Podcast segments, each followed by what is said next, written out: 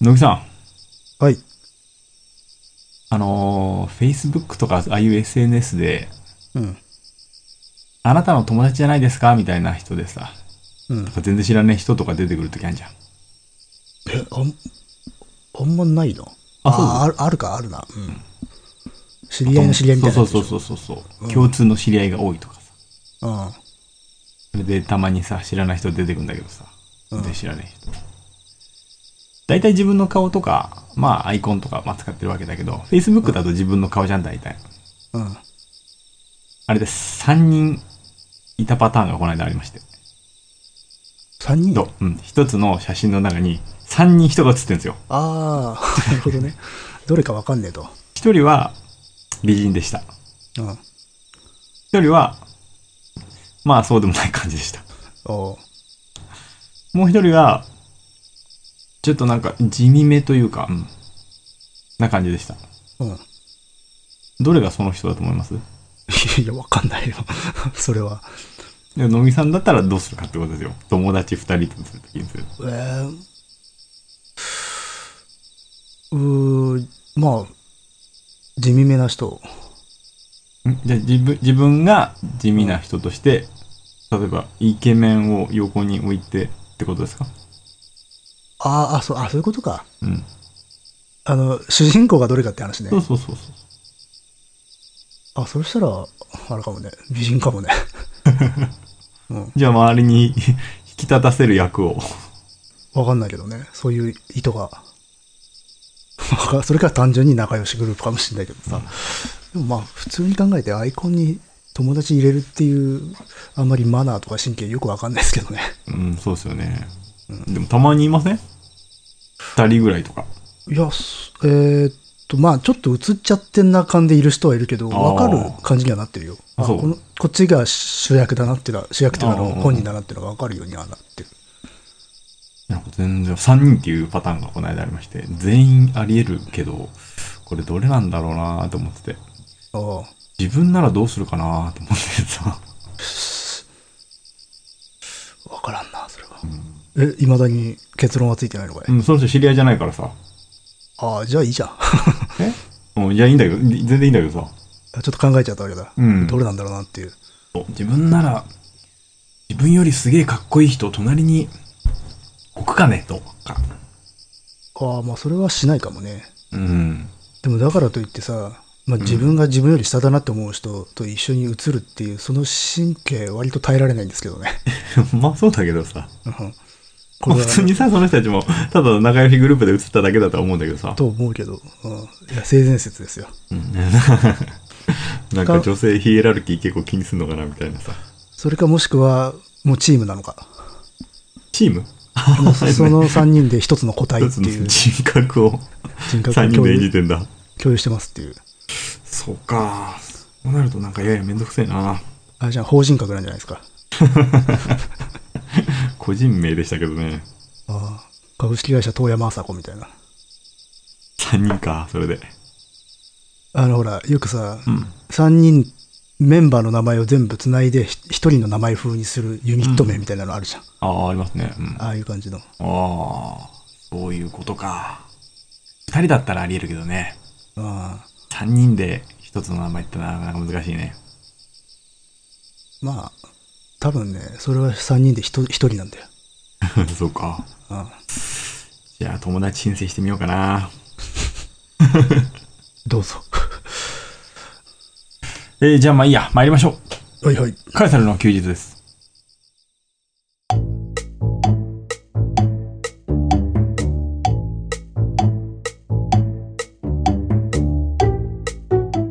この番組は私、カカダニエルとクリエイターの乃木が、えーサイコロを振って、えー、才の目のお題に沿ったトークをしていくというトーク番組となっております。はい。はい。えー、っと、メールが来ておりますよ。お、素晴らしい。久しぶり。まあ、久しぶり、この間久しぶりにやったから久しぶりだよね、それはね。そうだね。うんあ、生きてたんだっていうことで送ってくれたんだと思う。我々の生存をことほぐ。そうそうそう。思います。えー、ダニエル様、乃木様、配信ご苦労様です。ご無沙汰しております。ルルですお。前にもね、何度かいただいております。えー首都圏は大変なことになっているようですが、とりあえず皆様には、えー大事な大事ないようで何よりです。乃木様の方はハードボイルドがえらい頻度で更新されているので、えー心配していませんでしたが、反対に猛烈な更新についていけず申し訳ありませんが、最近はほとんど聞いていません。でしょうね。えーさて、えー COVID-19、えーコロナですね。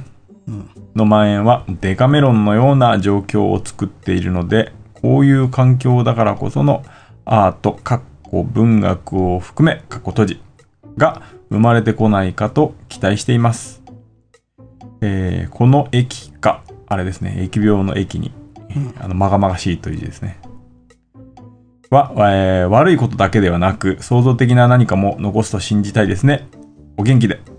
またの配信を楽しみにしています。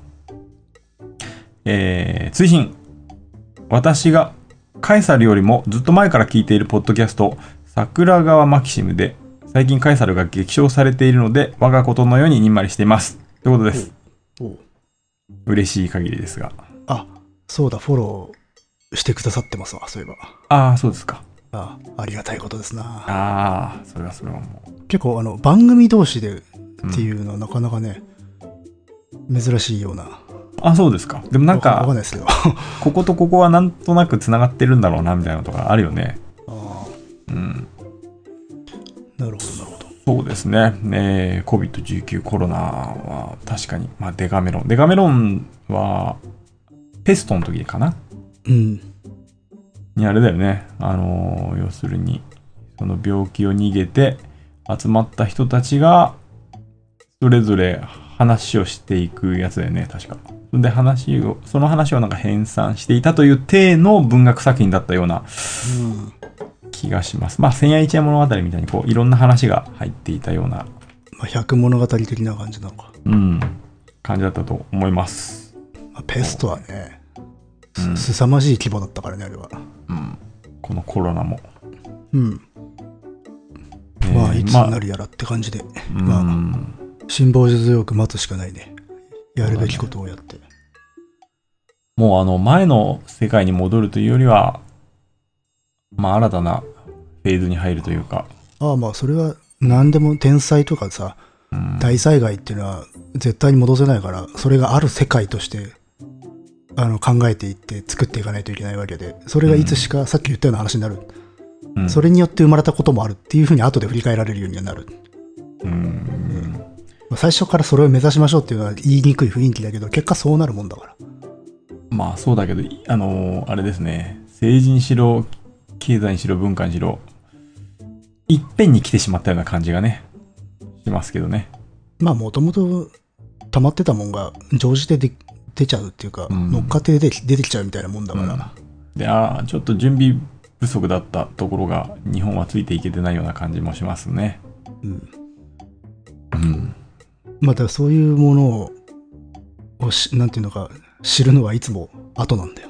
うんうんまあ特にこういう時は後手後手と言われますけれども先手打つことはなかなか難しいですからね。まあ、っていうかね、ちゃんと先手打ったなっていうふうに考えることって難しいと思うんだよ。仮に打ったとしても、必ず問題点見つかるんだよ。うん。ここはうまくいってないなっていう。そうですね。うん。だから100%全処できるっていうことはそもそもそ想定しない方がいいっていううんのが個人的な考え方かな。はい。ということでこのルルさんはハードボイルドの方も聞いてくれていたようです。追いつかないって、そりゃそうだろうって。だって、週2ぐらいで撮ってるからね。でも減ったんじゃない前より。ちょっと減ってる。ここのとこやっぱし、あの、いろいろね、それぞれの環境、うん。あの取れる時間みたいなのも変わってきてるんで、ちょっと前ほどのペースは維持できてなくて。そうかそうか。まあまあ、そっちはそれでちょうどいいぐらいかもしれないけどさ。うん。まあでも両方聞いてくれるっていうのは非常にありがたいことでう。ん。そうですね。うん。まあゆっくりでもいいのでぜひハードボイルドの方も。逆に別になんか、あのうんいつ聞いてもいいものなので。ねうん。そうですね。ポッドキャスターそれがいいですね。そうそうそう。はい。ありがとうございます。ありがとうございます。えー、もう一通いただいておりますよ。はい。はい素晴らしいな、二つも。えー、ちょっと長めですけれども、こカエサルでは全部読みます、全文。ほうほうほえーダニエルさん、乃木さん、こんにちは。カエサルの更新を待望している15人のうちの一人、マダガスカルの毛玉と申します。う。お 来たよ、いい。15人のうちの一人が。レアなね。うん選ばれた。選ばれた選ばれた15人が。選ばれし15人のうちの一人。えーいつも興味の引き出しを増やしてもらえるような楽しい配信をありがとうございます。第94回でなんだか呼ばれたような気がしたのでメールを送らせていただきました。えーダニエルさんの個展が4月とおっしゃっていたので心配したのですが、えー延期とのことで残念ですね。私もジャンルは違いますが、作家として作ることを生りとしているので、周りの仲間も展示の延期や中止が相次いでいます。作品発表の場がなくなってしまうのは辛いですね。私自身は日々の制作は変わらずですが、コロナの影響で取引先から請け負う仕事減。今年度から開始予定の非常勤の出勤が5月以降にずれ込み収入減。来月には子供が生まれて家族増と最後は嬉しいことなのですが、えーこのご時世心配事は絶えないなと。ちょっと一旦まあここで切らせていただいて。まあ同じような環境なんですよね、僕と。うん。うーん、でも、いや、家族が増えるというのは非常にうん。おめでとうございます。おめでとうございます。もう本当に嬉しい限りですね、これは。うん。でもね、まあ時期的に心配に、うん、心配だし大変なことも多分、普段よりは多くなっちゃうけれどっていう。そうですね。もう本当、僕ももう子供に絶対移るまいと思う。ちょっと、ん自分が怖いぐらいにいろいろと殺菌消毒をいろいろしたりとかしてますけれどもね。うん。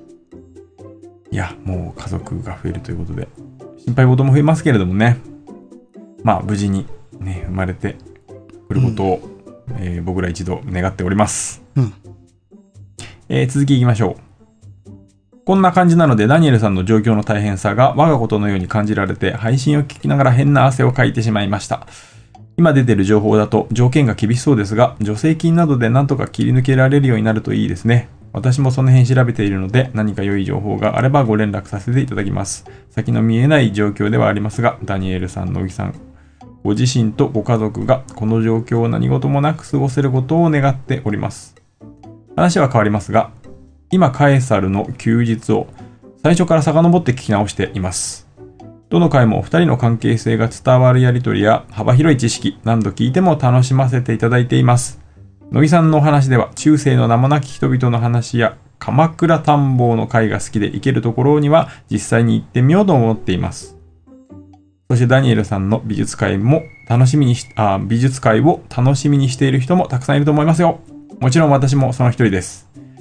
長くなってしまったので、過去回を一通り聞き終わった頃にまたお便り送らせていただきます。お二人とも末無理なく末長い配信をよろしくお願いします。もしよければ、ダニエルさんの個展などがあるときにお知らせいただけたら嬉しいです。ステッカーも欲しいです。ということで、えーっと、ほんと、久しぶりのステッカー希望ということで、ありがとうございます。ありがとうございます。えーと、まあ時期が時期なので、郵便物も怖いかもしれないので、もう、殺菌消毒をして 送ります。あの、もう煮沸してね、うん。シャフツ。ベロンベロンになってっていう。えー、必ず送ります。え古典のね、があればもしも。ー、うん、そうですね。これ、古典のあの DM も、えーあ送らせていただきます。そうそう、まあ、普段あんまり言ってないけど、基本的にある古典とかがもしもあるときに要望があれば、ダニエルさんはよあの DM を送ってくれるということなので。そうですね。うん。なので、住所を送っていただければ、こちらから送ります。そこで作品、どんなものを書いてるかがわかると。そうですね。わかりますね。初めてわかるっていうね。あ、まあ、名前わかるから検索するとわかるか。うん？名前わかるから検索するとわかるか。あ、そうそうそう、名前わかるからね。うん、ホームページ行けば大体遡って見られればな。ということですよ。15人の皆様。そうですね。えー、美術館もね、今後やっていきたいと思いますよ、必ず。ありがとうございます、本当に。えー、あとあれか、過去回を遡ってると、非常にありがたいけれど大変だろうなと。結構あるからね。しかもほら、割と最初の方結構、なんつうの、環境も悪いからさ、音悪かったりする回もあるし。そうなんだってね。あんまり意識してなかったんだけどね。まあそれはちょっとご容赦くださいって感じそうですね。申し訳ない。えー、過去回ね。そうか。カエサルは一応一通り聞けるようにはなってるはず。あでもなんか iTunes 上では多分、一桁台が表示されてないかもしれないね。あ、そう。あれ100個までか。ああ、超えたか。100個は超えてんね。あ、ほら、前後半分かれてたりするやつがそうか、そうか。あるから。そのパターンか。それはもうちょっとしょうがないから、C さんの方へ来ていただきて、いただいて。うん、あ、そっか。もうそれ以上増やせないんだっけ？表示って。ねあ、表示ってそれ以上増やせないんだっけ？えうん、多分今マックスだと思うよ。あ、本当？あ、じゃあそれはしょうがないね。うん、多分。まあちょっともう一回調べてみようと思うけど。うん。というわけで、ほい。今日はどうしましょえー、今日は、えーと、あれですね。前やるって言ってやらなかった、この回を言ってみたいと思います。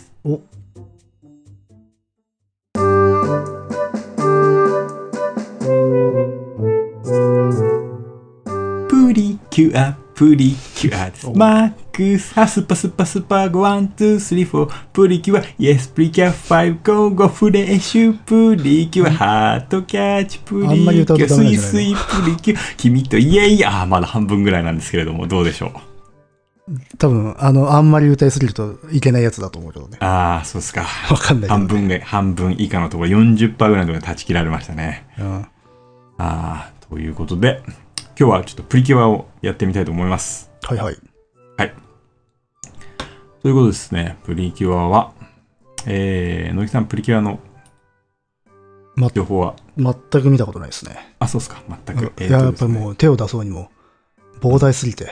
そうですね。うん。プリキュアというのは、えーとね、調べたところ2004年からやってるんですね。ああ、もう相当やってんね。うん、16年ぐらいやってんだ。うん。当時は見てないですけどね、もちろん。ああ、まあ、そうだろうね。うん。まあ、これはですね、えー、全く知らない人たちのためにも、えー簡単に説明するとですね、えー、まあ、ヒーローものというか、うん。えー女の子だって暴れたいということで、女の子たちがヒーローになって、えーそれぞれの世界の敵と戦っていくえーものでですね、えーうん今何シリーズだ？シリーズ18ぐらいになってるのかな？うん2作目ぐらいになってると思います。えーそれぞれ1年ごとに、えーシリーズが変わって、2人はプリキュアから、えーいろいろありましてですね、えー今はヒーリングッドプリキュアという、ね、シリーズが今やっています。うん。で、それぞれに話は繋がってはいないですね、別に。あ、じゃあそれ、ぞれのシリ別ーズが。にどれ見てもいいんだ。どれ見ても大丈夫です。ああ。えーと、昔まあ、美少女戦士セーラームーンみたいなものがありましたが、ありましたね。えーまああんな感じで女の子が敵と戦っていくような感じです。うーん。変身をして。年齢層的な違いはあるんかな？えっ、と、セーラームーンは小学生ぐらいが見てたような感じだけれども、うん。プリキュアは多分ね、幼稚園だね。小学校に行く頃にはあんま見てないっていう感あじがします、ね。、あとはむしろ、それとプラス大きいお友達が見てるそう感じか。ですね。うん。そんな感じがします。まあ、はいはい周りの子供たちをチェックすると、うんそんな感じですね。あの、セーラームーンのような感じで言うと、えーまあ、変身地に時間をかけて、えー変身してる時に敵が待ってくれてるパターンのヒーローですね。ああ、まあそうね。世界はとても平和だっていう。うん、そうそうそうそうまあ、時間が止まってるのかもしいけどね。そう。そう。技をやる時も、えー技の名前を言って時間をかけて、うん。この間ね、えーというタイプのヒーローですね。うん。えー、と一応ね、シリーズに共通しているのはですね、えー主人公は中学生ですね、ほとんど。全部かな、主人公は。うんで、えーまあ、主人公が、まあ、何かをきっかけにプリキュアに変身して、えー戦っていき、で、後から、えーまあ、何人か仲間が増えていくようなパターンですね。うん。おおむねね、多いのは、最初に3、4人とかとかっとプリキュアがなって、後半の方で追加メンバーが1人2人いるような感じかな。ほうほうほう。そのプリキュアになる人たちは、うんあるなんかこう選ばれし者たちなのそれとも割と普通になっちゃう何かのきっかけで。えーとねいろんなきっかけがあるんですけれども、うんたまたまなんか見てしまったとか、宿命を背負っているようなもんではないです。あ、なるほど。普通の中学生が変身割と偶然で、そうそうそう。ひょんなことからなっちゃうっていう。で変身すると名前がみんなキュアなんとかとかになりますね。ああ、うん、だから、平時の、えーその人間界に生きる名前と変身した時の名前があります。ああ、なるほど、なるほど。あれか、俗名と縫合みたいなもんか。そうですね。だいぶ違うけどね。まあ、多くのパターンは、えーっと、大体ですね、中学生のもとに敵が現れます。うん。で、その、えー敵と同時にその敵に追われるような形で何か小さいキャラクターが現れます。妖精だとか、ああ、はいはいはい。小動物の形をしたような。で、そいつを助けるために、うん。そのキャラクターのち、その小さいキャラクターの力を借りて、プリキュアに変身します。なるほど。うん。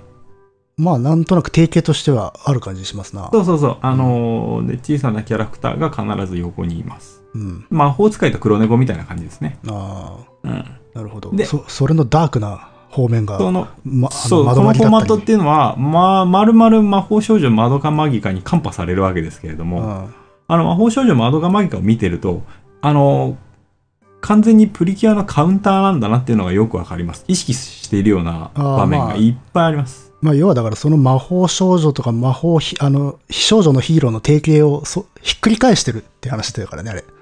そうなんだけど、うん。結構プリキュアに狙いを定めてんなっていう感じがしますね。ピンポイントな感じなんだ。そうそう標的が。うんうんああ。割と、ああ、こういう感じかっていうのが後々分かって、確かにシチュエーションは似てるわな、それ。うん。うん。まあ、皆さんもマドカマギカは見てると思いますが、いや、も 有識者の方々は。う、うん。えー、でですね、まあ、その、それがまあプリキュアの、まあ、おおむねこういうパターンだよっていう感じですね。うん。でまあ、すべてのシリーズをお話しすることはできませんので、当然。うん。えー、僕が最初に見た、見始めるきっかけとなった、えー、ハグッとプリキュアというシリーズの話をちょっとしたいと思います。それはいつぐらいぐらいの？えー、2018年ですね。あ、割と最近だ。うん。うん。上の子と一緒に、えー見るようになりました。うん。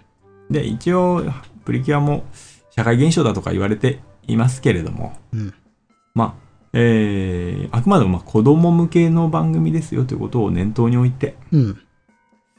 えー、聞いてもらいたいと思います。うん。あと、まあ、2018年ですね。この年ということは、まあ、頭の隅に置いといていただけると。なんかあったかな、18って。いや、えー、まあ、社会的に言う、よく言われていたのはやっぱ多様性とかですね。ああ、そういうことか。うん。あそうそうそう。ああまあ、えー、そうですね。多様性とか、あとは人工知能、AI うん。な話など、そんな、うん。ジェンジェンダーであるとか、セクシャルマイノリティとか、うんまああるいは人種とか、そういうことね。はい。うん。そんな様々な点、出てきますね。うんまさに。えーとですね。で、これから話をしていくんですけれども、うん。えー、どうしてもやっぱりちょっと知っておいてもらいたい点というのがあります。ほまずはキャラクターですよ。う。うん。えーちょっとさすがにこうストーリーを順を追って話すことはできませんので、うん。えー、テーマ、要点を絞って、うんかいつまんでいきます。いいっすね。今日は講義感があるな。うん。うん。えー、まずですね、主人公は、えー、野々花ちゃんということで、うん。一応、ふ普通の名前と、プリキュア時の名前があるんですが、変身した時だと。さすがに、両方覚えるのはあれなんで、うん。変身した時の名前だけで、はいはいはい。野々花ちゃんは、キュアエールという名前になります。キュアエール？エール。応援のエールですね。なるほど。はい。で、ピンク色です。あ、そうなんだ。シンボルカラーが。はい、シンボルから。うん。えー、次は、えー、キュアアンジュちゃんというのがいますね。うん。えー、一応、人間児の名前はサーヤ。サーヤですね。水色です。俗名は？えーうん。えー水色。割とこう、防御とか癒しとかの担当ですああ、ね。なるほどね。えー、次は、キュアエトワール。うん。えー、黄色です。うん。人間名、誉れちゃんです。なるほど。うん。えー力のプリキュアなんで、えー攻撃担当ですね。あ、そうなんだ。はい。これが、えーっと、初期面ですね。はいはいはい。あこ、の3人が。さっき言ってた、途中から増えるのもあるけど、とりあえずなんか、レギュラーが最初にし数人いるっていうやつか。そうそうそうそう。もう出、出てきた時からもうこ、この人たちがなるんだなっていうのがわかる。うん。まあ、一応初期面ですね。うん。で、途中で加わってくるプリキュアが2人います。うん。えーっと、1人目、キュア・アムールです。うん。紫。おうアムール感あるね。アムール。うん。で、この子はアンドロイドです。おうあ、そんなんいるんだ。はい。メモしといてください。もうアンドロイドだよ。アンドロイド 紫。うんえー、そして最後ですね。えーキュア・マシェリ。うん。はい。赤ですね。うん。これは人間名エミルちゃんです。で、エミルちゃんはちょっと年下ですね、確か。うーん。はい。でですね、まあ、これがキャラクターなんですが、えー基本設定、一応最初どんなことがあるかというとですね、うん。えー主人公の野花ちゃん、キュアエルになる子ですね、うん。のもとにですね、ハグタンという赤ちゃん、ほう。そしてハリーというですね、喋るハムスターが降ってきます。おそれがさっき言っていた、とりあえず追われるちっこいやつら。そうそうそうそうこれちっこいキャラクターです。はいはいはい。追われています。うん。で、その、えー追われている二人を助けるために、えー、野々花ちゃんがキュアエールに変身して、えープリキュアになるところから始まりますね、ストーリーは。なるほど。えー、で、追っている敵というのがですね、うん。えー、クライアス社という会社です。あ、会社なんだ。はい。なんかこう、違う世界の住人とかじゃないんだ。えー、違います。一応人間のああ、オムニシャン形してい。ます。はい。社長はジョージ・クライさんですね。お結構、なんかリアルな感じだね。えーっとですね、まあ、様々な社員、まあ、側近みたいなのがよくいるじゃないですか。うん。敵って。うん。様々な社員がいますね。うんで、直接攻撃してくるんじゃなくてですね、何がしかの原因で鬱屈してる人を見つけます。うん。人間。うん。でですね、その人の鬱屈したパワー。おうこれトゲパワーと言います。はあ、なんかちょっといろいろ感じ、感じますな。はい。このトゲパワーを、パワーを利用して、うん。その鬱屈した人間をですね、うん。オシマイダーという怪物に変身させて襲ってきます。ああ、なるほど。うん。そうですよね。もう本当は最初からもうストーリーを言いたいのをぐっとこらえましてですねう、ん。本当はまだ言いたくないんですけれども、うん。ハグタンとハリー、ちっちゃいキャラクターですね。うん。えー未来から来ています。お、ネタバレ大丈夫ですか？それ。大丈夫です。もうストーリーを追っていくもんではないので。あそして、クライアス社も全員未来から来てます。あ。あ、そうなんだ。はい。おうまあ、一言で言ってしまうと、これはターミネーターみたいな話です。ああ、未来で何かある出来事のために過去で陰謀を起こそうと。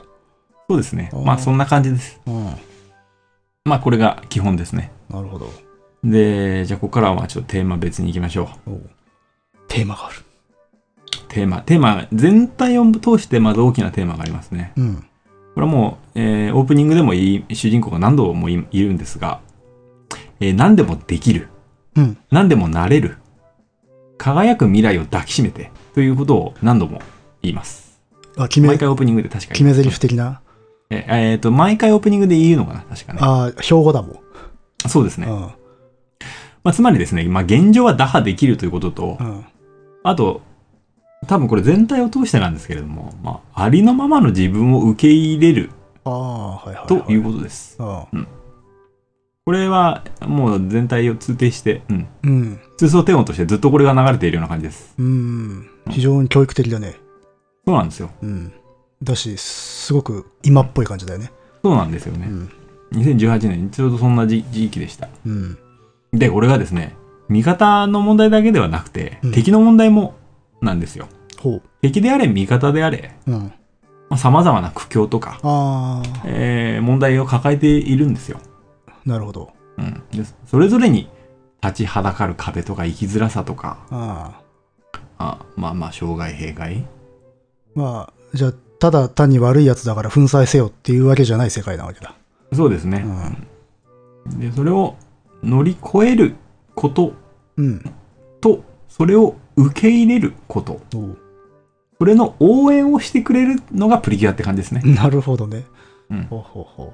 チアガールなのね。そうです。うん。エールですから、うん。主人公が。あ、そうかそうか。応援をしてくれるような感じです。うん。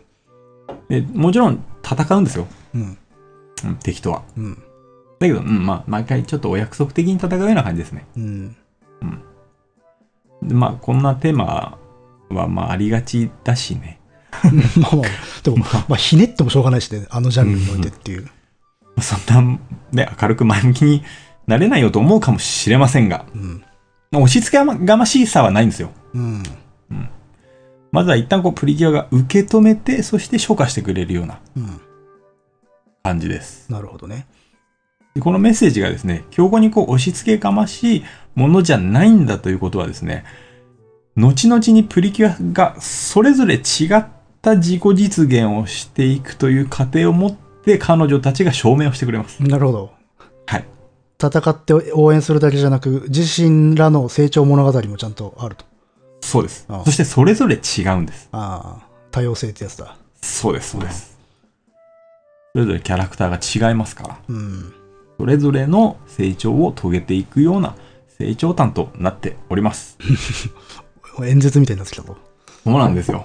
もう、喋りたいことがたくさんあって、ちょっとさっきいろいろと書き出してまとめてみたんですよ、実は。うん。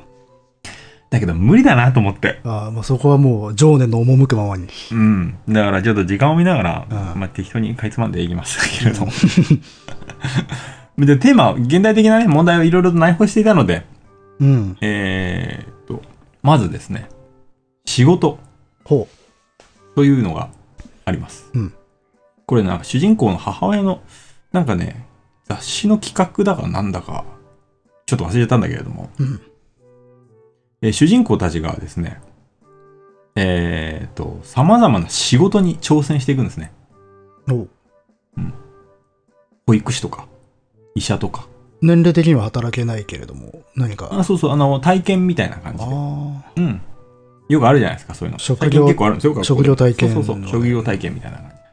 なんかスーパーの店員とか普通のお仕事ですね、そういう。あ。うん。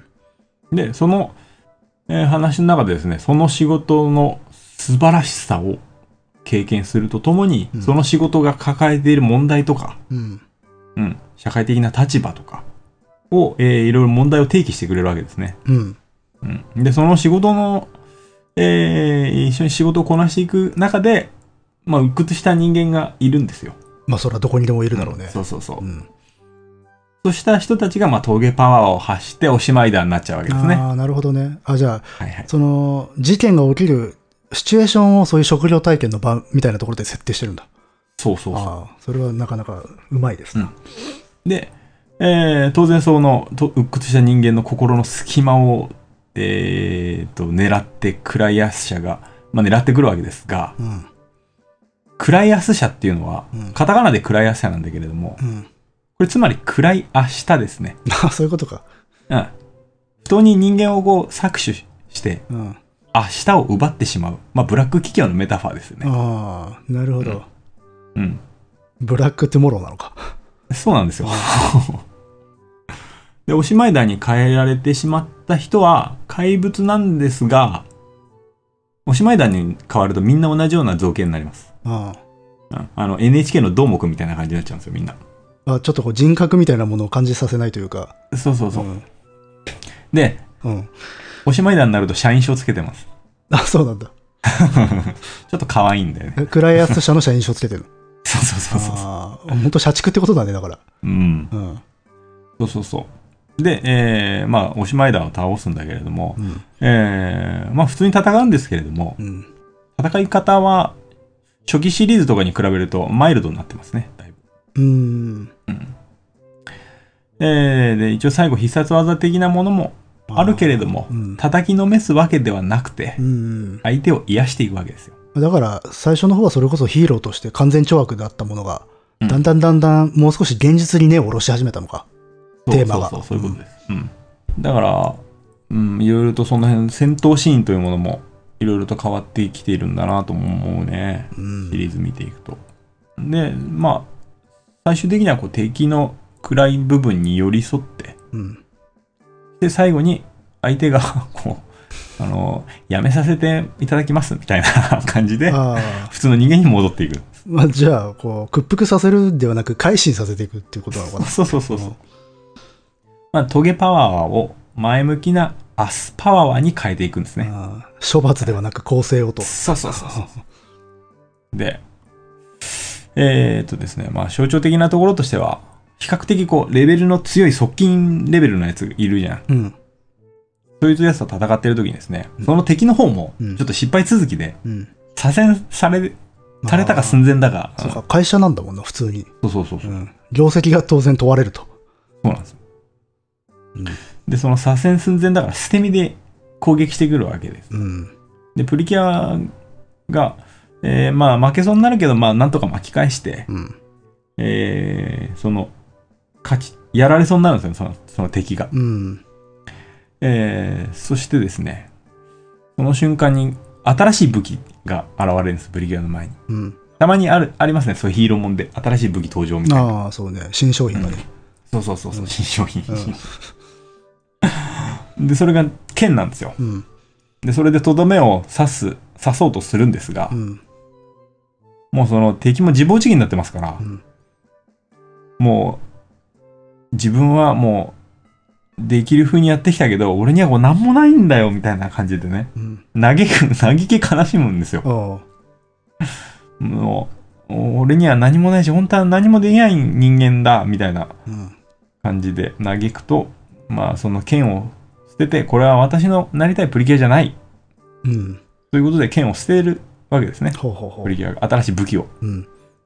まあ、最終的に、まあ、その剣はメロディーソードという楽器に変わり、変わって、ほうほうほうんまあ、新しい武器なんですね、それが。う。なるほど。で、まあ、そこでも、なりたい自分っていうのを諦めないキュアエルの姿が描かれるわけですよ。うん。信念が、エールの。うん。で、キュアエルっていうのは、あれですね、主人公にありがちな、割とドジタイプ。うん。まあ、純粋だけど、ちょっとどんくさいみたいな。そうそうそう。うんだけど、自分の、えーっとですね、なりたい像というのをしっかり持ってるんですよ。うん。で、それを諦めない強さを持ったキャラクターですね。うーん。で、他はどうかというと、一例を挙げると、うん。えー、キュアアンジュ。水色ですね。うん。アンジュはまあエールとだいぶタイプが違うんですが、うん。えー、アンジュは母親が有名女優なんですよ。うん。で、小さい時からその母親を目指して、えー頑張って自分も女優になるんだということで。うん。うん。えーっと、周りもこの人は女優になるものと思ってるし、まあレールに乗ってるわけですね。うん。うん。で、まあオーディションを受けたり、ライバル女優がいて、こう切磋琢磨しながら女優業をこなしていくんだけれども、うん。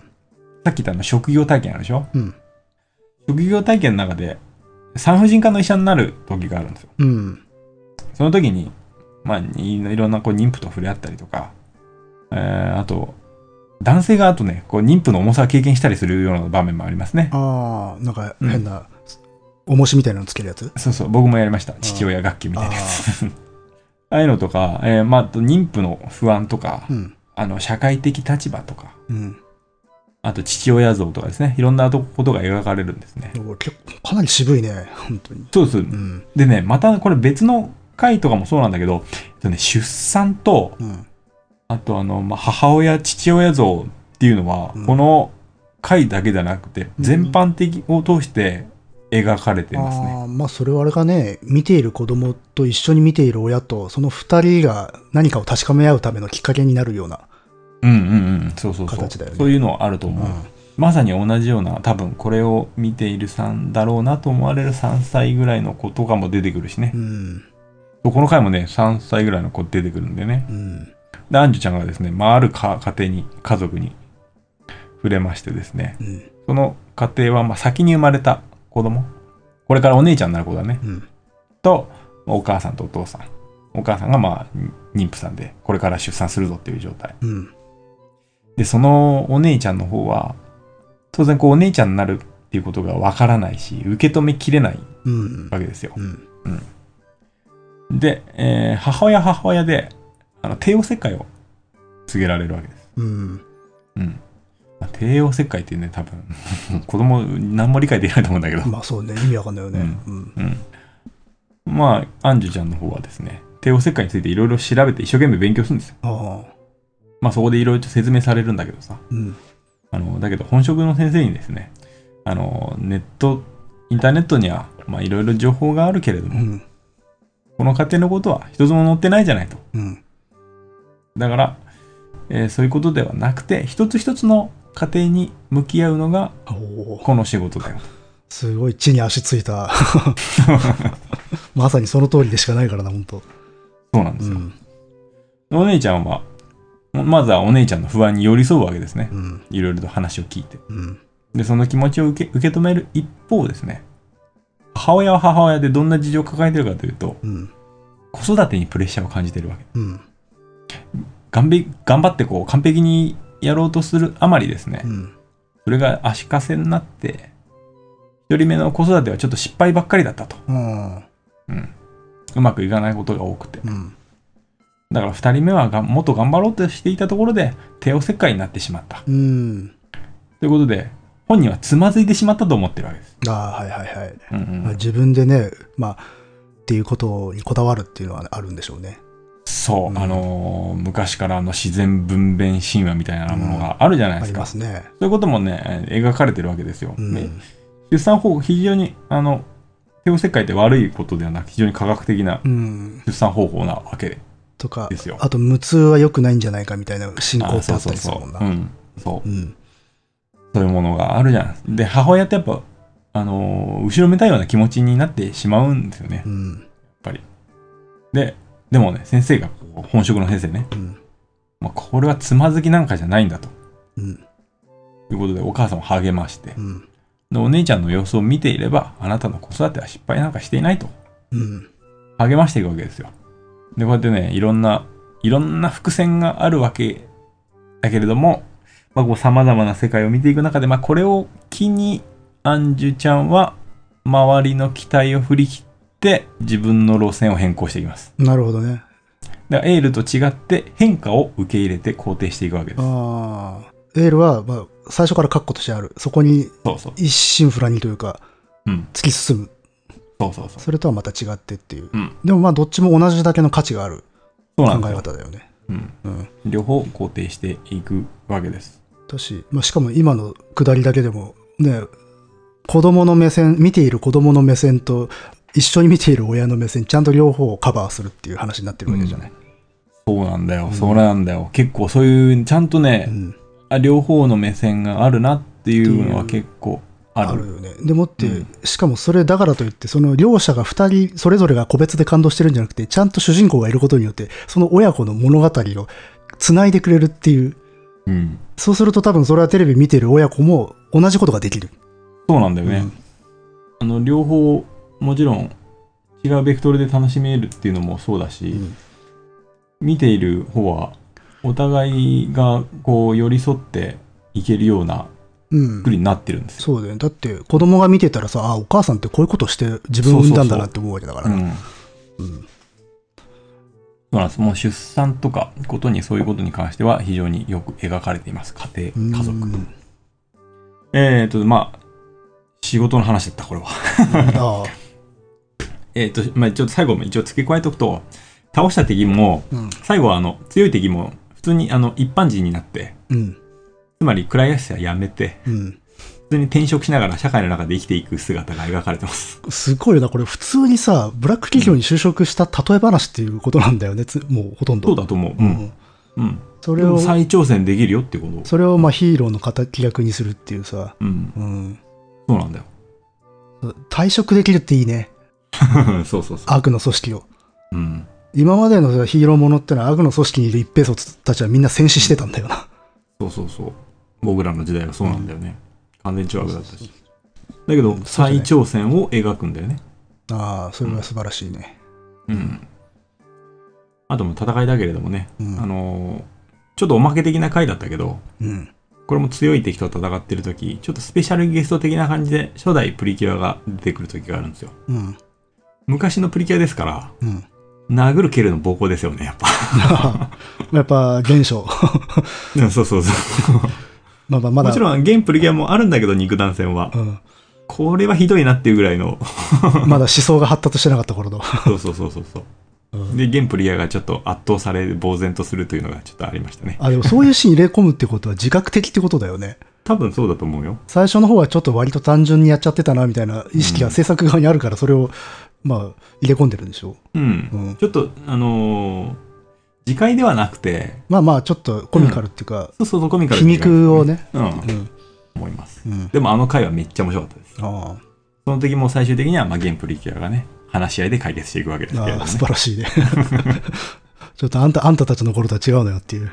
そうそう。素手頃でやる時代じゃないのっていう。ちゃんと敵の心に寄り添って解決していきます。ああ、すごいな。もうなんか、紛争国の、紛争調停人みたいな話だな、それね。本当最後までそうだからね。うん。まあ、あとは、そうですね。まあ、一応仕事と、ちょっと早めに行きましょうかね。えっと、ジェンダーですね。もうん。えー、これも面白い回がありましてですね。う、うん。これは、マシェリちゃんですね。後半の方とプリキュアになる子。うん。マシェリちゃんはですね、年下でギターが好きなんですよ、この子。うん。こう、ロックとか好きで、うん。かき鳴らすのが大好きな子なんですよ。うん。で、家が超金持ちで、うん。厳しいわけです。で、特にお兄ちゃんが厳しくてですね、うん。お兄ちゃんの名前、マサトって言います。ちょっとマサト覚えておいて。うん。まさと、ほいマサト。で、お兄ちゃんもギターにも反対なの。それは男の子が弾くもんだみたいな、ああ、あ、なるほどね。そういう感じです。うん。で、もう一人覚えてほしい人がいます。アンリくんです、アンリくん。うん。アンリくんっていうのは、マサト、マサトくんと多分同級生。うん。うん。で、ま、アンリくんの方は髪の毛長くて、はいはいはいはい。制服とかもちょっと自分なりに着崩してるんですよ。うん。ちょっとセクシーなやつです。うん。で、フィギュアスケートやってます。はいはいはいはい。あの、昔の価値観でいう女性っぽいそうです、そうです子。なわけね。そういうセクシーさを持った感じですね。で、その、アンリ君がですね、学校でファッションショーをやろうじゃないかと。うん。プリキュアの子たちに持ちかけます。うん。で、そのテーマがですね、あの女の子もヒーローになれるっていうキャッチフレーズなんですね。ああ、もうジェンダーロールの話になってくるのね。でそうなんです。うんこの回は。あまあ、全般的にそういうところありますね、であ、も。ああ、で、みんなで、プリキュアみんなで参加するつもりなんだけれども、うん。まあ、当然兄のマサト君が立ちはだかりますよね。うん。マシェリの前に。うん。お前それ参加すんのかと。女の子がヒーローなんてこれおかしいよなと。うん。女の子は守られる側でしょ？みたいな。なかなか、なかなか古めかしい子やね。うん。そうなんです。わかりやすい感じで出てくるんですよ。うん。で、マシェリちゃんをこう連れて帰ろうとするんですね。無理やり。そこにですね、アンリ君が登場します。うん。アンリ君がですね、まだ君はそんなこと言ってるのかと。で、登場したアンリ君は真っ白なドレスを着てるんですよ。おーうん。もう美しい姿。うん。まあ、完全にあの女性用のドレスですよね。うん。マサト君は、えー当然混乱しますよね。女の格好してるってなっちゃうそうそうそうそう。の。うん。で、マサト君はう、あれですね、鬱屈しておしまいだになっちゃうんですよ。あ、なるほど。まさとくんになっちゃうんだ。はい。マサト君がおしまいだになっちゃいます。でも逆に言うとそれはチャンスでもあるんだな。そうなんです。彼にとっては。うん。でですね、あの、まあ、プリキュアが戦うんだけれども、ここは。うん。で、最終的に、おその、おしまいだの心を癒すのはアンリ君ですね、うんこの回では。で、アンリ君が最後にね、確かね、君も、君の心を愛して、みたいなことを言うんだよね。これですね。つまりですね、マサト君はまあ、もちろん解放されるんだ、それで。うん。まあ、最後の方で完璧に描かれますが、つまりマサト君はアンリ君のことが好きなんですね。ああ、なるほどね。ここでも本来のありのままの自分を受け入れるという姿が描かれていくわけです。うすうす感づいていたからこそ拒絶していたってことうなのか。、んそういうことなんだよ。自分はちょっっと普通じゃないんじゃないかっていう怯えがそうさせてたってことか。と。そうそうそう。うんでこの、まあ、最後に、まあ、完璧に描かれませんけれども、うんそういうことなんだなって分かるシーンがあるね。おうん、少しずつこの二人ができていく。すごいね。我々の小さい頃からしたらすごい 時代になったもんだよ。ここまで語れるっていう。うん。うんまあ、ジェンダーはそんな感じでちょっと終わろうかな。うんでまあ、ジェンダーも通底して。しかももうこのぐらいの小学校行くか行かないかぐらいの年の子でももうそういうものを見ていくべきだっていう。うん。うんそうそうそう。まあ、だからいるからね、社会にね。うんう。ん。それは当然のことよね。で、俺もさ、あ、こういうのを、あの、子供の番組とかでやってくれるといいなーとか思ってたのになんか幼稚園行ったらさ、ピンク色は女の子の色だとか言い始めたわ。まあ、まだね、うん全部が全あ部そういうふうにはならねえんだよな。あ、お男の子でとかなんか言い始めたね。あおいおいおいと思って。お父さんピンク大好きだけどね、みたいなこと言うけど。うん。そうだよ。あとはまあ、あれですね。えー家族も描かれます。家族の形が。うん。なるほど。そうか、多様性の中には当然家族の形態もあるわな。そう。うん。家族も、えーさっきまあ出産とかそういう話したと思うけれども、うん。家族の形というのも描かれているわけで、えー、まあ、いろんな形があるけれども、ここでちょっと取り上げたいのはアムールちゃんですね。ほうほう、紫。はい、紫。うん。アンドロイドです。はいはいはいはい。あ、うんなるほど。もうそこだけでなんかこうグッとくるな。わかるでしょ？うんもう。うん。単純ですけれども。うん、いやいや、うん。で、アムールちゃんはもともと敵なんです。ああ。えークライアス社のうん。ドクター・トラウムというあの博士がうん開発した、えーっと、アンドロイドなの。うん。で、トラウムもうんアムールも当然未来から来てるの。うん。で、最終敵として戦います。うん。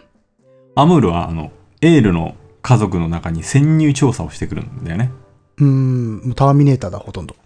そうなんですよ。潜入調査です。完全に。で、長きにわたりですね、エール、キュアエールの家に、まあ、親戚の子だったかな、うんとして、えー一緒に暮らして、うん。そこで、まあ少しずつで、少しずつ家族イベントとかをこなしていくと、うん。これなかなか巧妙でしたね。ちょっとずつ表情が豊かになっていくんだよね。ああ、はいはいはい。うん、本当に。で、えーまあ細かくはちょっと時間もなあれなんで、えー省きますけれども、まあだんだんと情みたいなものが芽生えてくるわけです。うん。うん。で、最後は、でも自分はプログラムされたアンドロイドだから、うん。ということで最後も本人としてもきっと戦いたくないんだろうなっていうのは よくわかるんだけれども、うん。プリキュアと激闘を繰り広げます、ここ。うんまあ、任務をとりあえず全うせねばならんと。そうそうそう。うん。自分は感、自分に感情はないはずだと。うん。ということで、もう結構な激闘を繰り広げるんですが、うん。泣いてるわけですね。ああ、なるほど。そうそうそう。で、まあ、まあ、そんなこともありますが、なアムールは味方になるわけですよ。うんプリキュアの側につくわけです。うん。うん。で、アムールはですね、えーマシェリと、えー友情というのを育んでいきます。うん。で、マシェリってほら、ギターが得意って言ってたでしょ？うん。歌を通してですね、うん。二人が友情を深めていくの。おーで、だから二人ともギターを持って。うん。でですね、まあ、最初ね、味方にはなるんだけど、プリキュアにはなれないの。二人とも。なかなかね、プリキュアになれなくて。ほ補欠みたいな。そうそうそう、あのね、なりたくてもなれないし、プリキュアになる変身グッズはあと1個しかない。うん。けど、私たちは2人ともプリキュアになりたい。うん。とかそういう、うん。いろんな。まあ、友人としての様々なトラブルを抱えながらも、うん。丁寧に2人の友情が描かれていきます。あれだな、隙がねえな。いろんなところで成長の何かターニングポイントが用意されてんのな。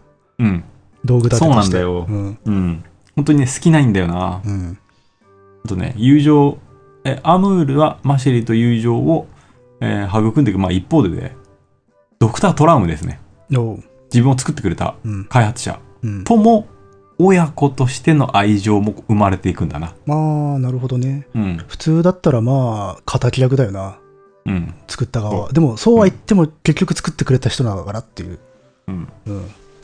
で、なかなかトラウムとアムールはなかなか心が通わない。うん。で、なんでかっていうと、えっ、とね、トラウムはね、多分何かが原因で、まあ、亡くなったであろう自分の娘を。模してアムールを作ってんの。アトムね。そうそうそう。そう。で、成長するアンドロイドとして。アムールを作る。天馬博士なのか。そうなんだよ。うん。でも当然娘とは違うじゃん。そうね。うん。うん。だから、心が通わなくて失敗作だと思っちゃうわけ。うん。うん。まあ、意図した通りに振る舞ってないわけだからね。そうそうそう。ん。だから心が通わないんだけれども、うんプリキュアは心をか通わせるわけ。うん。で、そのプリキュアたちを見て、まあ自分が気づくわけだね。うん。自分は娘を重ねているから、まあ失敗作だと思っちゃったけど、うん。プリキュアは初めから一人の人間としてアムールと接していたから、心が通わすことができた。うん。一人の人格としてね。うん。で、えーそれをアムールに伝えると、うんアムール自身も自分を愛せるようになるわけ。私は失敗作じゃないんだ。うん。うん。で、そこから少しずつだけれども、親子として心を通わせていくんだけれども、ほそれがですね、あの、なんかもうね、思春期の、あれですね、娘とお父さんみたいな感じになっていくんだよ。あ。はいはいはい。ちょっと嫌、嫌になっちゃう。そうそうそうそうそう、うんまあ、なんかしつこいお父さんとうん嫌がる娘みたいな。一緒に選択しないでっていう世界に入ってくそうる。そうそうそうそう。うんそのね、なんか変化っていうのもきなかなか巧妙なんだよね。ちょっとずつそういうのを入れていくんだよね。だから現実に起こる親子関係のとかさ、いろいろなこと、全部そのヒーローと悪玉の戦いの中で全部落とし込むのね。器用にね。うん。うん。そうなんだよ。いろんな問題をね、ちょっとずつちょっとずつ全部並行させてうんいくっていうのがなかなか驚きだね。なるほど。で、まあ、えー、じゃあちょっと、ちょっとだけストーリーをうん。追いますと、え、ハグタンいるじゃん、赤ちゃん。うん。まあ少しずつ、だけどね、成長していくの。うん。で、あの、ちょっとずつ、ハイハイできるようになったりとか、喋れるようになったりとか。うん。で、ハグタンみんなプリキュア全員で育ててるんだね。赤ちゃんを大切に育てているということ、あとうん赤ちゃんが育つということはですね、これが、まあ、ハグタンっていうのは未来そのものの多分メタファーとして、ああ、はいはいはい。うん描かれていくんだね、うん赤ちゃんはみんなで育てるもの。うん。赤ちゃんは未来。だからこそ、クライアス者は奪いに来るし、うん。だからこそそれを取られてはいけないという構造が多分あるんだと思います。なるほどね。うん。まあだから、これまで語ってきたことは、まあ一人の、まあ子供が成長していく物語とか、親とか家族との関係とかっていう狭いところだけれども、トータルででも、社会とか世の中をみんなが作っていくんだよというテーマもちゃんと回収するのね。そうそうそう。その赤ちゃん、ハグタンを使って。そううん。ハグタンがもう未来そのものの象徴として描かれていく。ハグタンを守るってことは、未来を守ることだったりとか、うんで、その大きいテーマのためには、そのさっき言ったような個人とか家族の積み重ねがあるんだぜっていううん構造になってたりするわけだ。そうなんだなそして、えー、その、あ、クライアス社ですね。うん。ハグタンを狙っているクライアス社。うん。で、社長ジョージ・クライさんですね。うん。で、ジョージ・クライというのは多分、まあ、40代ぐらいかな。40ぐらい。うん。で、憂いを帯びた男性です。うん。でね、ジョージ・クライは基本自分では何もしてこないんだよね。うん。何もしてこないどころかね、まだ正体が割れてない頃に、うん。エールの前にちょいちょい現れるんだよね。ああ、なるほど。うんで、エールとちょっと話をしたりとか、うん。なんか、え君はなんか本当に優しい子だね、みたいなことを言ったりするの。うん。で、自分のその社屋の方でもうん。ビルなんだけどね、なんか黄色い花の絵を描いていることが多い。ほでね、まあ、もう言っちゃ言ってしまいますが、う。うん。ジョージ・クライの目的うん。は過去に戻って時間を止めることです。ほう。時間を止める機械を、あの、アムールを作った博士ドクター・トラウムに開発させていたんですな。なるほど。でですね、ジョージ・クライは、希望は残酷だと。はいはいはい。どれだけ頑張っても世界は変わらないし、うん。異端として排除されるだけ。うん。生きてる限り苦しみは続く。でね、ジョージ・クライはですね、まあ、プリキュアを助けに来たんですね。本人はだから救世主というか救済のつもりで陰謀をた仕掛けていた。そう。うん。えーっとね、ちなみにハグタンも、もう言ってしまいますけれども、うんハグタン未来のプリキュアです。あ、そうなんだ。うん。あハグタン未来から過去に来る過程でなんか赤ちゃんになっちゃったんだけど、あ。あおそらくは、助けに来たか、未来から逃げてきたか。あ。うん。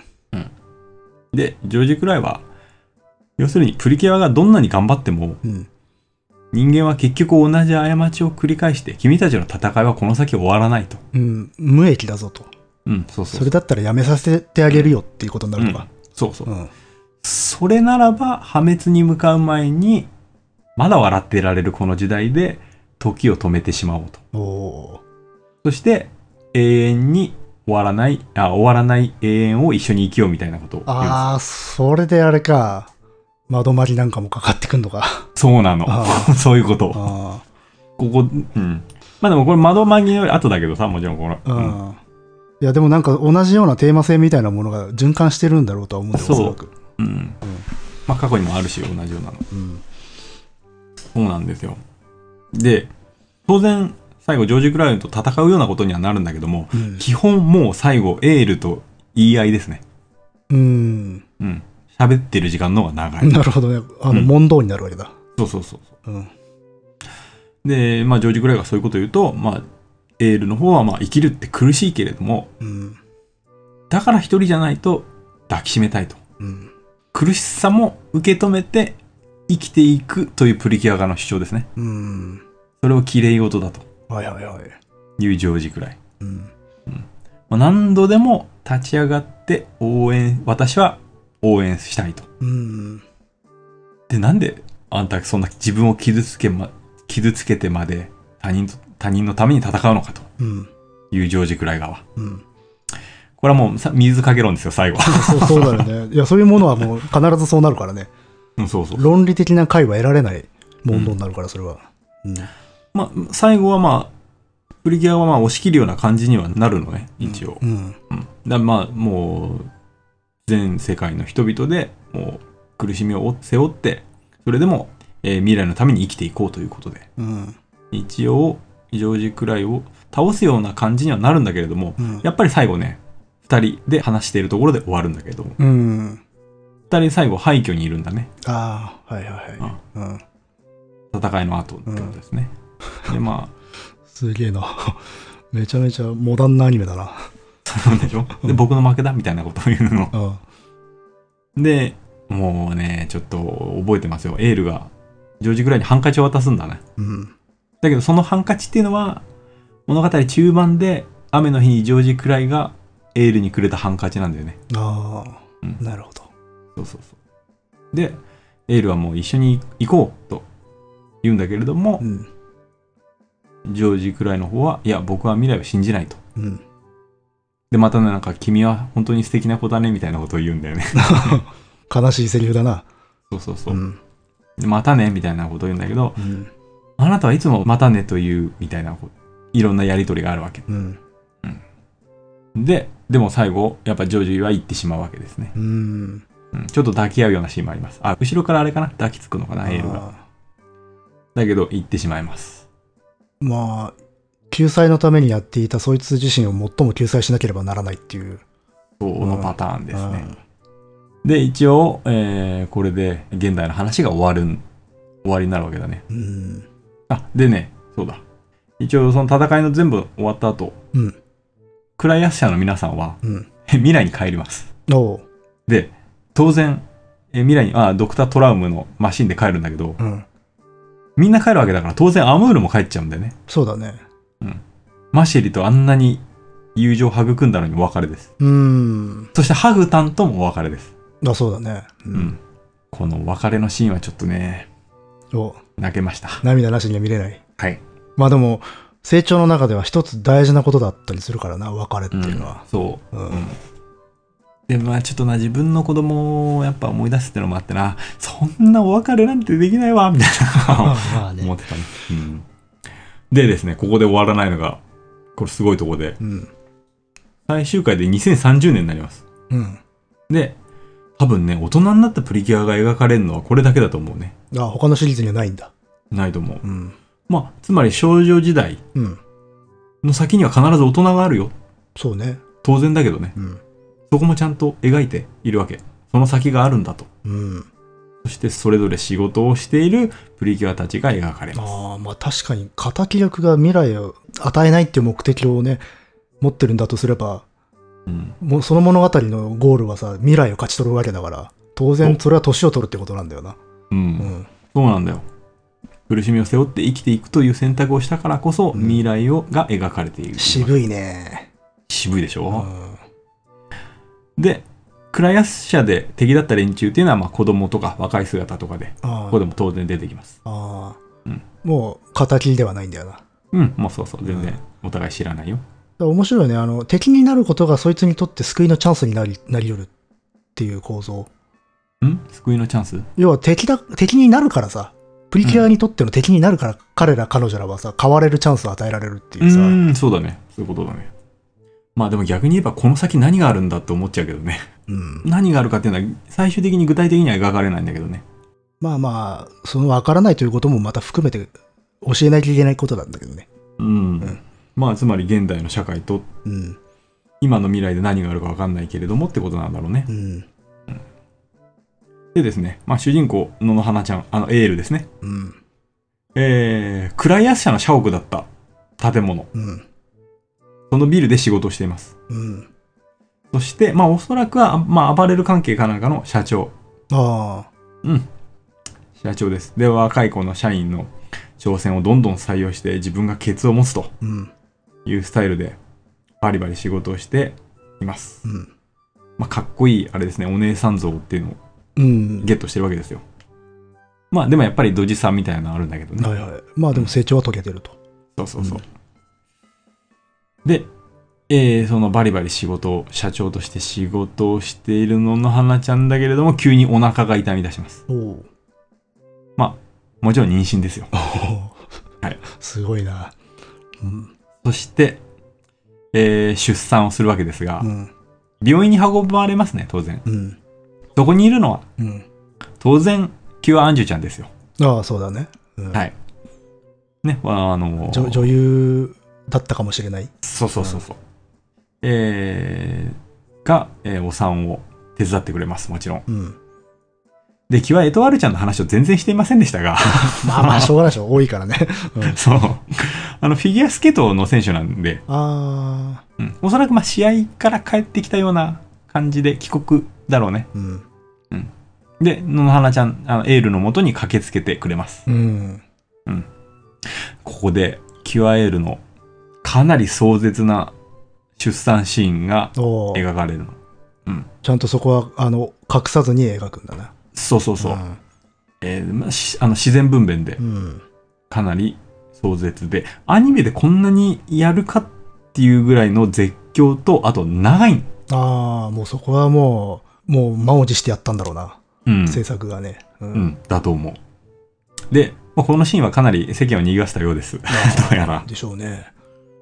えー、その長さにおいても、壮絶さにおいてもう。ん。で、なんか、あのーこれを見て、いや、アニメでそこまでやるかとか、うんえー、なんかこんな2030年になっても自然分娩なんかいみたいなさ、それはそんな意見がうん。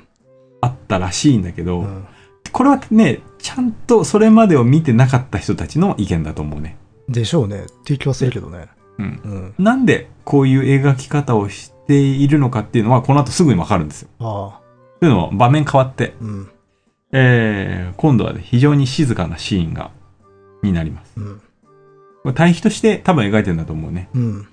キュアエールの方は、あの、ひなんというか非常に賑やか。うん。でもこっち、こちらは非常に静かなシーンで。うん。えー、どんなシーンかというと、えー、キュアマシェリちゃんですね。うん。が、ドクター・トラウムの元を訪れます。と、で、ドクター・トラウムの研究室の奥、うん。扉が開きます。うん。そこにいるのは、子供の姿をしたキュア・アムールですよ。ああ、なるほど。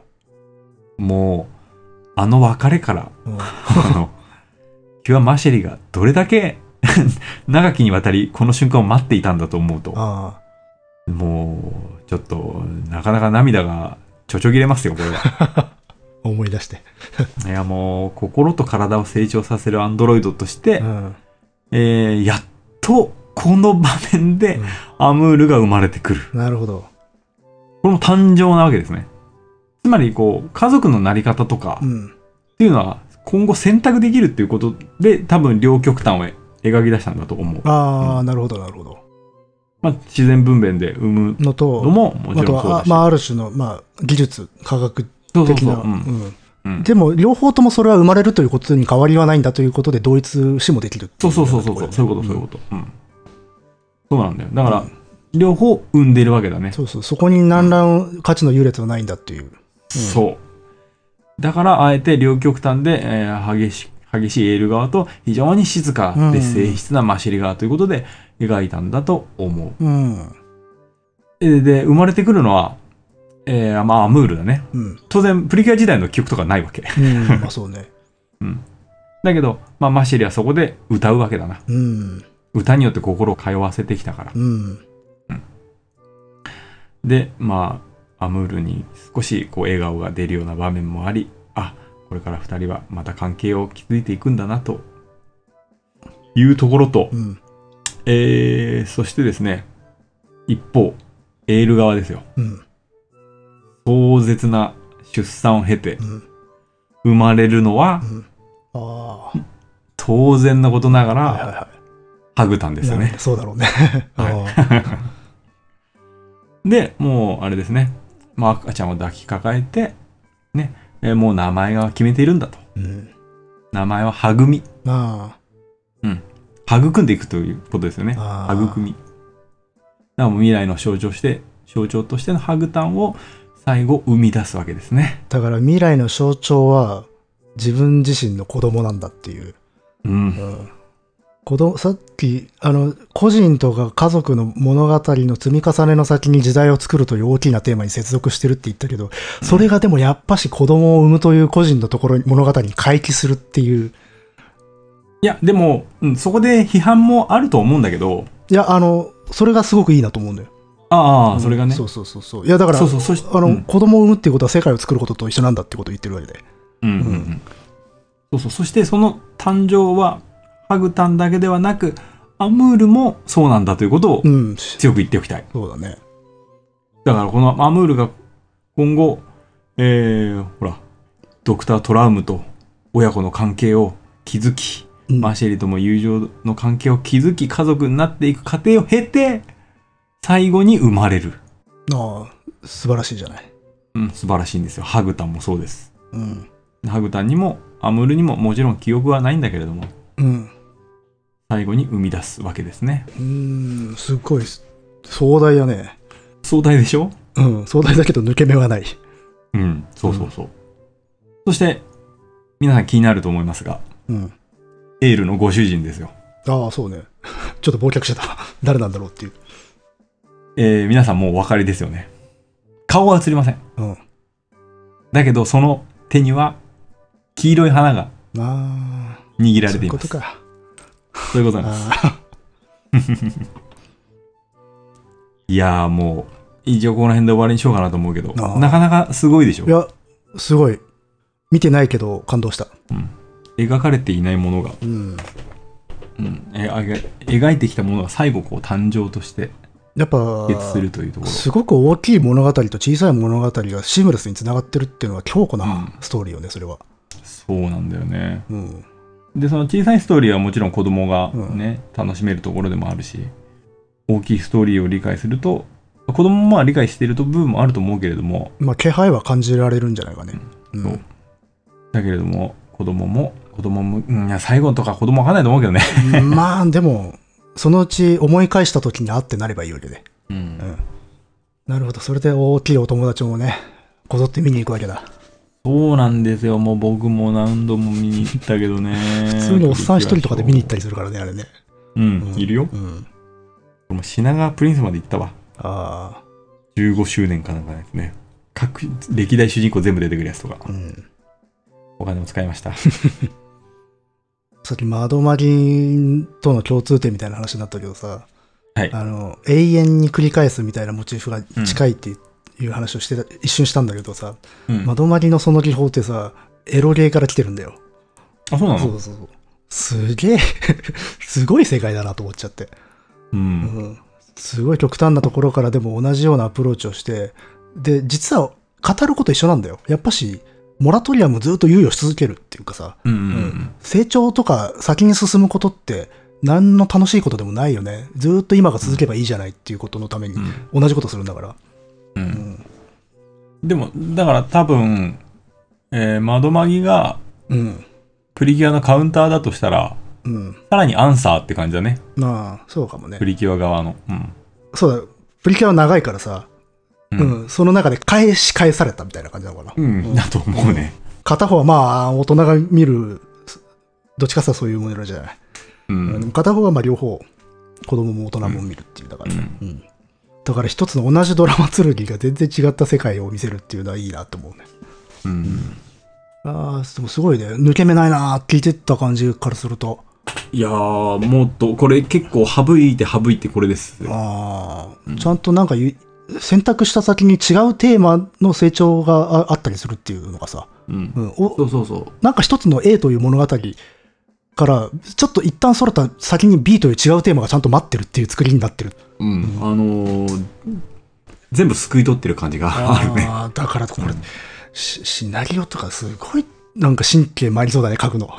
ねうんねいや、本当に、あの、ストーリーが進むにつれてさ、うんあのー枝分かれしたストーリーを一応全部追っていくわけよ。うん。だからその数とうん。内包してるテーマと、うん。もうしっかりと救い取っていくのはすごいなと思ったね。ああ。うん。前さ、昔あの、なんだっけ、若女将は小学生みたいな、えーうんはいはいあれの話した時に、いろんなところにちゃんとあの、クッションとかがうん貼ってあって、どこに行っても角ぶつけないようになってるみたいなことを確か言った記憶があるんだけど、うん子供向けのものって、どこ行ってもちゃんと、ふあの、ケアがされてないとダメなんだよなっていう物語。そうなんだね。やっぱ子供向けでそこ気を使うんだね、やっぱね、実は一番ね。大人向けだと、ある程度甘えられると思うんだよ、さ制作者は。うんうんまあまあ、ここはちょっと大人だからまあ、流してもらえるだろうみたいなところはあるんだけど、うん子供多分そうはいかないと思うんだよね。うん。うんうんそこで行った先でつまずいたら、それは結構大打撃になるわけでっていう。うんうんそこにもだから何らかのテーマという名のやっぱしクッションみたいなのがないと。うんうんだから、子供向けのものを書くことの方がしんどい気がするね。しんどいだろうね。もちろん制約も多いしさ。う。うんん。で、ちゃんと理解しづらいとこは理解できなくてもうん。進むようなそうね。作りになってないといいけないわけだし。あ後で振り返った時に分かってもらえればいいというようなさ、うん。こうや優しさも必要だからさっていう。そう。だからそうね。ガサツだと書けないんじゃないですか。はずだと無理ですね。で、まあ、こうして、まあ、プリキュアシリーズは、様々な社会的テーマを内包して進んでいくわけだう。ん。で、次のシリーズ見始めたぐらいで、あ、というか、このシリーズの途中でうちの子もね、気づいたんでね、うん。私は戦いが好きじゃないと。はいはいはい。それでね、なんか、戦いの場面見なくなっちゃったりとかして、うん。次のにね、スタートインクルプリキュアっていうシリーズが始まったんだけど、うん。うちの子がちょっと途中でやめちゃってねう、ん。俺、だからね、俺も全部見れなかったんだよね。あ、そうか、基本的にお子が見ないと見れないのか。そうそうそう。うん、なかなか。で、一応撮っておいたんだけど、見ようと思ってたんだけどね、一人で。うんちょっと忙しくて見れなくて、結局、ストゥインクルはちょっと諦めた。だそうなんだ。うん、今やってるヒーリングとは一応全部撮ってあるので、うん。展覧会終わったらちょっと追っていこうかなと思ってますね。おーうんいいですね。その感想もね、聞かせてくださいよ。えええまあでも、うん。スタートインクル見てる限りでは、あ、あの、ハグットのが俺は良かったなと思ーうーん。なるほど。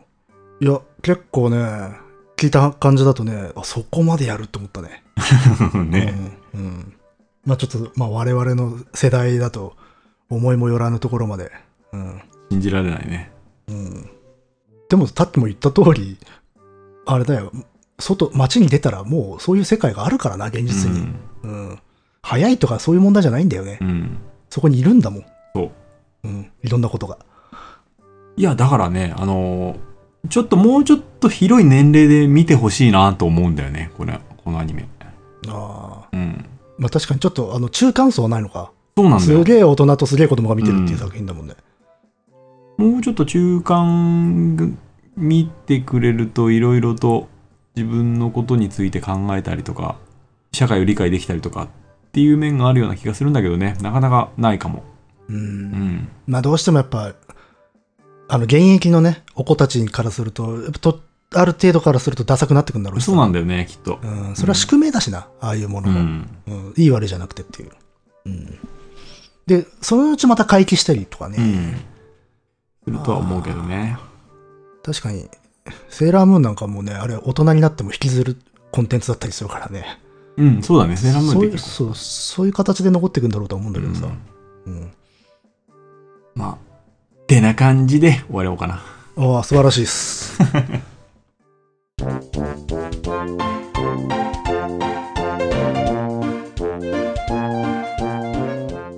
まあ、もう他のシリーズも全部見たわけじゃないんだけれどもね。いや、でもこの濃度で全部シリーズを喋ったら大変なことになってたうんな。そうですね。うん。まあでもいいし、導入だったんじゃないですかね。いやー見てみたいと思いますよ。僕もちょっとヒーリングと見たいと思う思うんだけれどもね。うん。えーと、ということで、今回はこんなシリーズでしたな。はいはい、お疲れ様でございました。えーどうもどうも、えープリキュア、私も見てるよ、僕も見てるよという人、ここを取り逃してるよ。あ、取り逃したところはいっぱいあるからちょっとご容赦。まあまあ、それは分量が、全体の分量がしょうがないよ。そうだね。うん。まあ、逆になんか、まあ、これが良かった、これが好きだったっていうのがね、あれば。あ、そうだね。うん。ぜひぜひ。ご感想なども、えーうん待っております。えーと、メールアドレスの方は、えー、dice.caesar.gmail.com dice.caesar.gmail.com までお願いします。